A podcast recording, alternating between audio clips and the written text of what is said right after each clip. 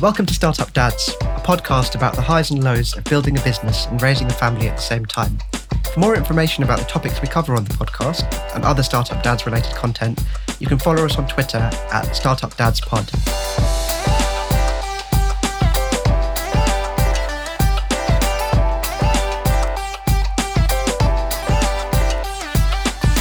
I'm Amrit, co founder of Hyper Exponential, a tech startup that I co founded in 2017. It's grown from a two person team working out of my kitchen to a profitable business with several large clients and more than 20 team members across London and Europe. I'm also dad to Evie, my first child, who was born last December. Welcome to this week's episode of Startup Dads. I'm delighted to welcome Will Schroeter. Will, can you introduce yourself and tell us a little bit about what makes you a startup dad? Sure. Uh, Will Schroeter, founder and CEO of startups.com, uh, father to Summer Schroeter, who is nine years old and a founder herself, uh, and my son Will, who's uh, about to turn five years old and is just a tornado everywhere he goes. Very different personalities. Um, I've been doing this as a founder for almost 30 years. Uh, startups.com is my ninth company. So I've been through this a lot. Uh, have a bunch of venture funded startups. I've had a bunch of bootstrap startups, different outcomes in different ways. And now I help about uh, 1.2 million startup founders like you and I uh, through this entire journey and explain to them, you know, everything that you're going through, both personally and professionally, has been done before. Everybody thinks we're going mm. through it for the first time, but in fact, you may not believe it, but it's all been done before. And so we have a podcast uh, called Startup Therapy where we actually walk through each of these issues at the personal side, you know, what founders themselves go through. And we dig into these issues very deeply. And for a lot of the founders that are listening, they all say the same thing, which is, I thought I was the only one. And I think as it relates to parenting, we, we often go through this is such a big challenge, but then later realize that everyone's done it before. So I think you know that's kind of the, the, the common theme among all the people that I work with for sure. That was one of my massive motivations for setting up the show. Is as you rightly say, you know, it feels new every week in a startup feels new in its own way, and the same thing applies to parenting. So, Will, I'd like to um, kind of zoom in on that. Uh, you know, nine internet companies in the last 20 years, absolutely amazing. Um, can you talk to me a little bit about the journey? I suppose, you know, how parenting came in and interacted with that journey and how you know the changes to the way you ran your life as an entrepreneur. Because you know you've done this a lot and i suppose you know your kids would have been at various stages of their lives while your businesses were at various stages of their lives. Let me tell you a story about the very moment where my startup life intersected with my life as a parent. This was about 10 years ago. Uh, my daughter summer had just been born. I had just gotten married we had just built startups.com. We'd just moved from across the country in the United States. We'd basically taken on every life moment that you could possibly have, all within the period of about six to nine months. we packed wow. them all in. And I'm going to tell this story as a bit of a moment in time, but, but it also doubles as a bit of a, a warning, really, for a lot of other founders that are out there. At that point, I was 37 years old. Up until that point, I had run nonstop. I had started my first company when I was 19, and I worked every waking hour, zero exaggeration, for that entire time period. I at, at the time, at this moment, I was running five companies at the same time. Uh, all companies that I had started, three of them that were venture funded. I'd built kind of a studio of all the different ideas that I had, and I'd been built, building them and growing them over 10 years. Needless to say, I was more than overcommitted. A great way to explain it is imagine taking what you do now with your startup and then every day at the end of the day having to do it four more times. That was essentially what my schedule was. And up until then, I hadn't been married, uh, although I'd been with my now wife for a very long time before that, and uh, obviously didn't have children. Well, one day, uh, as we're starting startups.com, I'm sitting at lunch with with my friends, um, and we're talking about whatever it is that we're talking about and I just didn't feel right. I couldn't quite put my finger on it. And I said, you know, I'm going to head home for lunch, which I had never done, even though I lived five minutes away. And I'm just going to lay down for a second because something's off. I get in my car. I'm driving uh, on the short bit of highway uh, up to uh, back to my house, and I call my wife, and I said, I don't know what's wrong, but something is definitely off. And the moment I said that, The moment I said off, my heart stopped. Full tilt while I'm driving on the highway. Uh, and I don't mean metaphorically, I mean quite literally, it, it stopped. Oh, and it, by the way, it's impossible to not notice your heart stopping. Of all things, it's pretty specific. I came to, because I'm an idiot, I stayed behind the wheel and drove myself home for the next two minutes. Not the smartest thing I had ever done. I then call my friends from back at work. I said, and I'm laying back, uh, uh, uh, uh, sprawled out of my living room, staring at the ceiling. And I said, You guys need to come get me. They were a couple minutes away, so I thought that was a good idea. I ended up getting rushed to the hospital. I'm in the ICU for uh, the in- intensive care unit for essentially two days. They're running every test possible on me, figuring out what's happening to me. The doctor finally comes back to me and he said, You just had a massive panic attack. You're, you would run your body so hard for so long and you stacked up so many different commitments along the way now add parenting now add you know a wife etc your body just gave up on you and this is going to happen again that was the moment where i shifted from being startup guy to startup dad because at yeah. that moment sitting in the icu staring at the ceiling not knowing what had just happened to me or whether it was going to happen again, but knowing that my daughter was sitting in the other room and had just been born was one of the most shocking, intense experiences of my life. It was it was by far the most shocking experience of my life. And at that moment, I knew everything was going to have to change. And that was a very deliberate moment that really changed everything. Wow.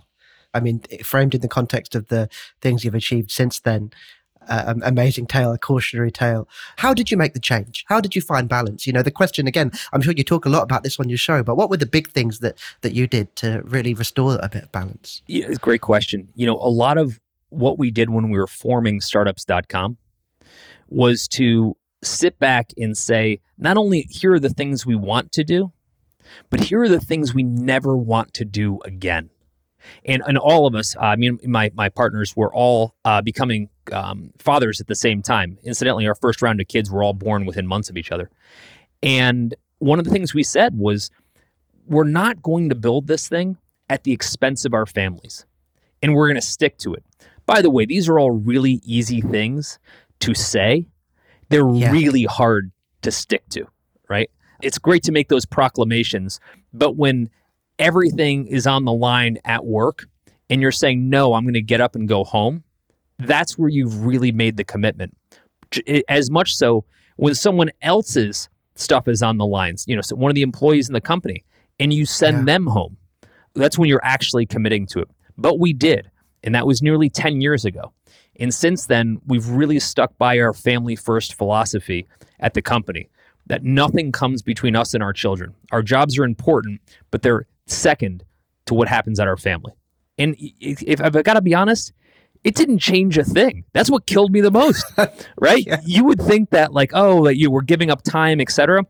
It it's not. I wish I had thought of it 20 years earlier.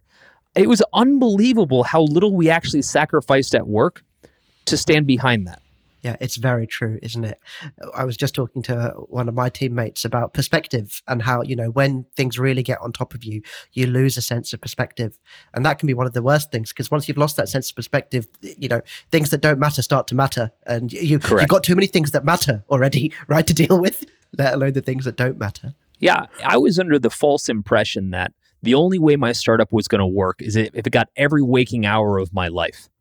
And here's what I learned. And again, for folks that are listening, I really hope that they take this to heart. You'll work as much as you're required to, but you'll also compress your amount of work into the time that you have. If you have 16 hours, you'll just spend 16 hours. You know, we like to believe, well, I need all 16 hours. You know, I've been doing this for 30 years. I've worked every waking hour along the line. I'm here to tell you, you do not. And if you do, you're really inefficient in how you work, which which is going to have so many problems in the future. For me, having a family indirectly kind of gave me permission to get up from my desk and go home. I remember the first day that my wife called me and she said, Hey, what time are you going to be home for dinner? Here's the crazy thing. In 20 years prior to that, I had never come home in daylight. I didn't even know that was an option, right? Like basically, dinner is what happens when someone comes and delivers food at, at work and you just work through and you leave at like 11 o'clock at night. Like, what else would you do? And again, I had been so far from the idea that there was any other option that when she called me and said, Are, are you going to come home? I was shocked. And it was the first time I realized that, like, I'm going to kind of have to go home for like the rest of my life. I'm going to have to make some substantive changes. So you can see how far out of the scope of reality I was. You know, I was so bought into the startup hustle culture, and I'm ashamed of that, by the way. I'm not proud of that. Uh, I didn't know any better, and now I do. That's an amazing story. I think it's a really nice segue onto your podcast, Startup Therapy. Can you tell us a little bit about that and how it came about? And you know, yeah, your motivations. I suppose I, I, hearing about your your story, it feels obvious uh, the motivations, but I'm interested to maybe unpack that a little with you. You bet. So here's what's happened uh, with startups.com and kind of just teaching startups as a whole. We've created a tremendous amount of information and support for building a startup. We have, an, you know, accelerators and incubators, and we have all of hmm. these people pontificating on how to build startups. We have mentorships, etc. But who tells you how to be a founder? How to live like a founder? How to validate all the ridiculous feelings that you're feeling? And the answer is nobody. But it turned out that 99% of the time, when I went deep with founders to kind of coach them on how this whole thing works, how the, the business of starting startups work, we always wound up there. And essentially, what it looked like was um, I do need help building my startup. I'm fundraising or I'm doing customer acquisition or staffing or all the things that startups do. But I'm also not sleeping at night. And I also feel like a total imposter. And I am and I'm broke. Is everybody else broke? Because I'm definitely broke, right? And I started to explain to these folks that you're going through exactly what everybody else goes through. No founder wakes up on day one and is like, I'm exactly the right person for this job. There's no way this startup can't fail. And, and, and I'm moving forward. I mean, that just doesn't happen. And yet, 100% of the people that I talked to were completely unaware of this. And so, what I did was with my co host Ryan, we started to just grab all of the topics that we were talking about to founders all day long. And we started to unpack those inside the startup therapy episodes. And so we, we started to talk about things that people hadn't heard before. Like, what's the emotional cost of being a founder? You know, we know yeah. there's there's a cash cost to it, you know, putting money in, but what is the toll that it's going to take on you? And what do you look like on the other side of that? You know, uh, how, how much does that actually cost you, both in your health, your mental well being, et cetera? And that was one of the first episodes. You know, we're, we're over 100 deep, but that was one of the first. And our reaction to that was so intense and so emotional from the folks that were listening that we realized we were really onto something. And so we started to look at every aspect of what it was like to be a founder and went really, really deep on the topics. And I'm glad we did because it changed our business. One of the questions I wanted to ask you was about managing emotions, right? Because I think one of the things, as you've rightly just touched on there, is, you know, people in your family life and your business look up to you, right? When you're a dad and founder. And one of the things I've realized is my behavior and how I feel and how I act. It's not just, you know, for me or the people in my close circle, it's the whole business and the family. It, it affects them. There are two things that are racking in the back of our brain that we just don't know how to verbalize. One is permission permission to say, you know, I feel terrible right now and I just want to emote, right? Within that also comes permission to get up out of my seat and go spend time with my kids for dinner. We've got this guilt that comes with that permission. If, if I if I'm at the dinner table, then I'm not working. If I'm at the dinner table, if I'm not on my phone, then I'm not working. And this all keeps coming back to the sense of permission and, and our lack thereof. And we assume that everybody else has denied themselves permission to basically live like a human. And so, and therefore, so should we. Um, the other side of it is, is validation. Validating the fact that the way I feel totally makes sense. I always say that there's two types of founders in the world those that wake up at three in the morning terrified of everything that they just got themselves into, and those that are lying about it. There's really no other version of how this whole thing works. And yet, we all feel incredibly, uh, we have a, a lack of validation that comes with not understanding that what we're going through is exactly what everybody, every other founder goes through because we all keep it kind of hidden. And so I found that by sharing how permission works or how it should work, and validating the very feelings and emotions and concerns that you have, starts to make people open up and say, "Oh God, thank you! Finally, uh, it's great to hear it because those are all the things that no one's given me permission or validation for." I, am this isn't a video podcast, but listeners should will see me basically laughing at how uh, Will is describing my exact life uh, in terrifying with terrifying precision. I heard a really great podcast from the uh, the A16Z, the venture capitalist, saying founders sleep like babies; they wake up every three hours crying. right. I'm going to steal that. You're absolutely right. And uh, yeah, that permission versus guilt and balancing those two things, as you say, you know, actually, what does that result in? What does that result in for presence and for engagement, you know, on either side of that? Right. Uh, you know, again, maybe we're related to this. I'm, I'm interested in your perspectives on dealing with the highs and lows of, you know, fatherhood, parenthood, and the startup uh, side of things. Because, you know, it's just a key skill in being a founder and being a dad is dealing with the surprises that come up in life. How have you dealt with this and how's that changed over time? You know, particularly as you become more experienced on both sides. I think from my standpoint, you know, given enough time and experience, I've obviously been more experienced in, in being a uh, startup founder than I have been being a dad.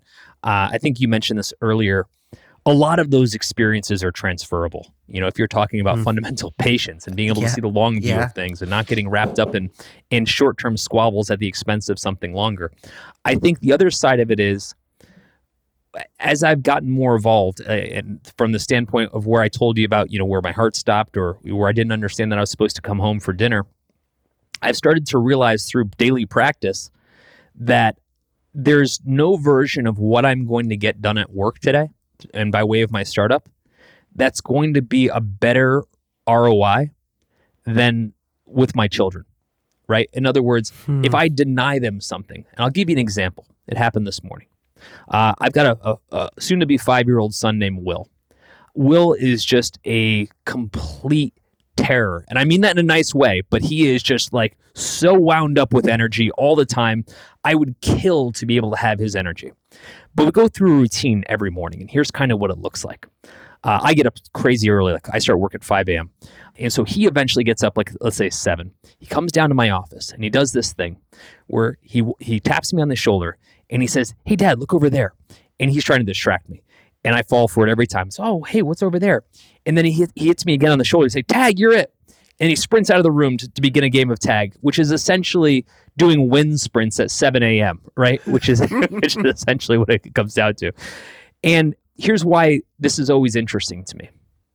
Because for the moment that he tags me, for a fraction of a second, I do this calculus in my head. And I say, if I get up right now and chase him, is there something that I need to get done, or maybe that I'm in the middle of, that I need to get done that's more important than this? And I got to say, if I'm being honest, sometimes that's true. Sometimes what I mm-hmm. think I'm working on, what I believe I'm working on, I feel is more important. And I say, "Hey, little man, you know, let's uh, let's play a little bit later. Daddy just got to finish this off." And he's he's generally cool with it, so you know, no big issue. But I think about that a lot. I think about that moment because I think it represents a lot of how we consider ourselves, both startup dads and uh, startup founders. And I think to myself, what could I possibly be working on in this moment that's more important? And why am I not getting up and chasing him around? Now, to be honest, not I don't always feel like doing wind sprints at 7 a.m. I'm not a young man, so I'm sure that's part of it. But I think about the the effect that it has long term on our relationship with him. And again, this is it's not just this moment. It's this line of thinking that I think about. You know, how does that affect vacations? How does that affect time we spend together? And how much of a cost does my startup have to my family? And how much am I willing to bear? And so I'm constantly kind of doing the math in my head as to kind of what my tolerances are, if that makes sense. Your point, I think you're zeroing in is about actually giving it the thought right. rather than making an assumption one way or the other. Because you know one of the reasons I, I, I set up the podcast was you know i love my business. I love my family. You know i love my family more than i love my business. It's not a close uh, um, uh, fight but i do love my business really really deeply. And it's one of those things that if i'm really honest i don't have as much time in the day to do all the things that I love, and therefore sacrifices need to be made. And what you're telling me there, that story is so impactful, and you know really sticks with me. Is is you have to do the thinking, and there'll be occasion occasions, you know, where you need to finish that piece of work. But if you're if anyone is making the blanket assumption that actually there's it's always the case, you've got to get whatever you need to get done at work right now done. There's a chance you could miss out. And I do, and I know it. There's no question hmm. that I've missed out. Uh, and I think over time, fortunately, my kids are relatively young still, where I'm not kind of in that regret phase where I'm looking back saying, I wish I had, I wish I didn't kind of thing. Uh, so I still have time to make those adjustments. But I think a lot about why I do those, do that math. And, and I got to tell you, some of the things that I take away from that one is that most people aren't founders. And so for them, work is just work. Work is just something they get paid for for founders, it doesn't work like that. This isn't a job. This is something very differently. No more than watching your kid is babysitting, right? Yeah, yes, you're technically exactly. watching over them, but it's not babysitting, right? That's no. your child. And so when I get up from work, the math going through my head, certainly a big portion of it is what are all the dependencies that are about to get shortchanged when I get out of my chair? Now, most people look at that and say, well, that's a, feels like an awful lot of analysis for whether or not you're going to play tag with your kid or not. And it is. The point isn't how much analysis it is. The point is that I have to do it regardless, right? That, that I'm doing it at all is sort of the point. And I think when startups uh, founders start to get into their startup and they start to develop this this habit, right? They don't realize it's happening at first. At first, it just sounds like, well, you know, we're obviously really busy. We're trying to get a fundraise closed, so I'm going to need to put off some time. But it's a habit. I've built yeah. a 30 year habit around saying no to things that I should probably say yes to. And it's something that's going to take me a very long time to break, but I'm actively trying to do it. And I hope I get there. Yeah. That's the key thing, right? Is the incremental progress and applying your brain power to try to, to break that yeah, I'm, I'm getting there, but it's not easy. No. Uh, Will, as your kids have got older, have things changed as they've got, you know, beyond being kind of babies that can't crawl and do those sorts of things, and they become a little bit more interactive? Has that helped change your perspective, made it easier?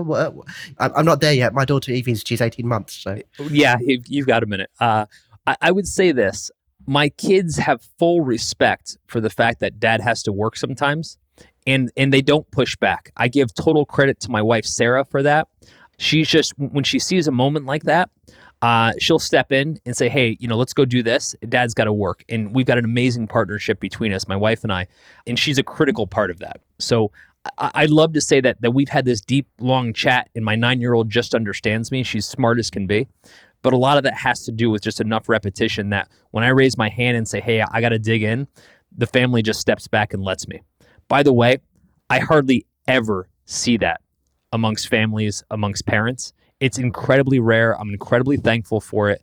When there are times when big stuff comes up at the company, uh, we've done six acquisitions of companies. Some of them have happened very quickly. So this is kind of thing where we weren't doing an acquisition last night, and this morning we're doing an acquisition. So like you know, some of these things have come on um, uh, pretty quickly. My wife, who's been in startups herself. She's been in venture funded startups herself. She doesn't care about startups, if I'm being honest, but she understands them very well. She'll look at me, and when she knows that I need to go to war, she says, Do what you need to do. We'll be ready for you when you come back. You know, kind of like uh, in in 300 when uh, Leonidas's wife says, you know, uh, come back yeah. with your shield or, uh, or on it. Um, she pretty much sends me off like in that scene, right, off into the harvest fields and, and, she's legitimate about it. She doesn't give me a hard time about it later, where you know she makes me feel guilty about it. She understands what aspect of, of my career you know requires certain sacrifices, and she's fully on board. I don't have to push her. We don't have to have a conversation about it, and, and I'm again incredibly thankful for that. If that weren't the case, and I'll, I'll kind of create a, a, a different view. If instead I knew that if I had to go to work, I then had to create a new fight at home essentially uh, fighting two wars full time. I couldn't do it. Yeah. Uh, I, I and I have plenty, plenty of founder friends that do every day, and I have an incredible amount of respect for them. I don't have the fortitude. I actually just don't. And so I'm, I'm fortunate I'm in a situation where I don't have to. It is incredibly rare. I can't name three people I know that have the same same situation.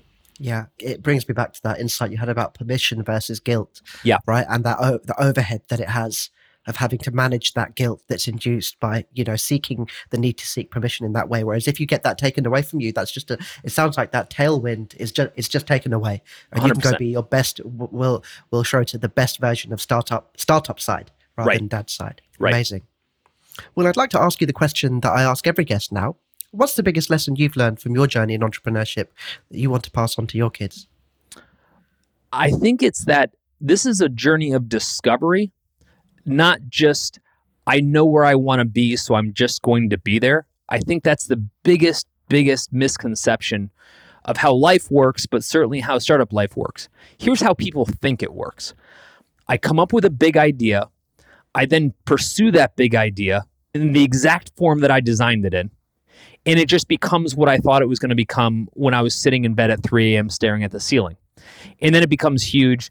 I'll become wildly successful. Maybe I sell the company, and then I become even more happy. Every part of what I just described, I've never seen happen. And I've probably talked to more founders than anyone on the planet. Here's why none of that is true and how none of that plays out like that. Number one, the only way to know what we're going to be working on is to work toward it, to work on it, and then keep making a hundred changes on the way. The problem is you can't make the changes unless you start working on something and then find your way.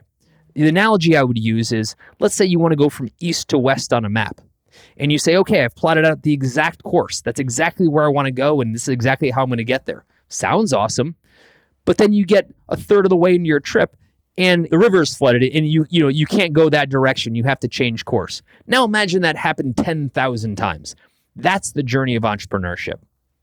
The second part of it is that as I progress through this journey, and ideally I'm successful, we'll get to a point where all this success will culminate with which will create more happiness for me. Do you know that I've actually seen far more unhappiness at the end of this journey than happiness? It's the part nobody talks about. Again, this is kind of probably a startup therapy episode, but what we lose along the way is assuming that our success will fill some gap that, that we have going into this. It may increase our bank account, but most of the problems we had going into this, as far as our happiness, our you know, overall mental well being, only get geometrically worse through this process. this, this isn't a Zen path of happiness. This is a, No. a torturous kind of gauntlet. And so, what I try to explain folks are two things. And I, I wish I had known this. The first is that there's no version where you can plan this out. All you can do is point in a direction and start moving there. The only thing you can do wrong is to not start moving. Try to keep pl- pretending you're going to come up with, with Facebook and, and every iteration of it. It's just it just does not exist.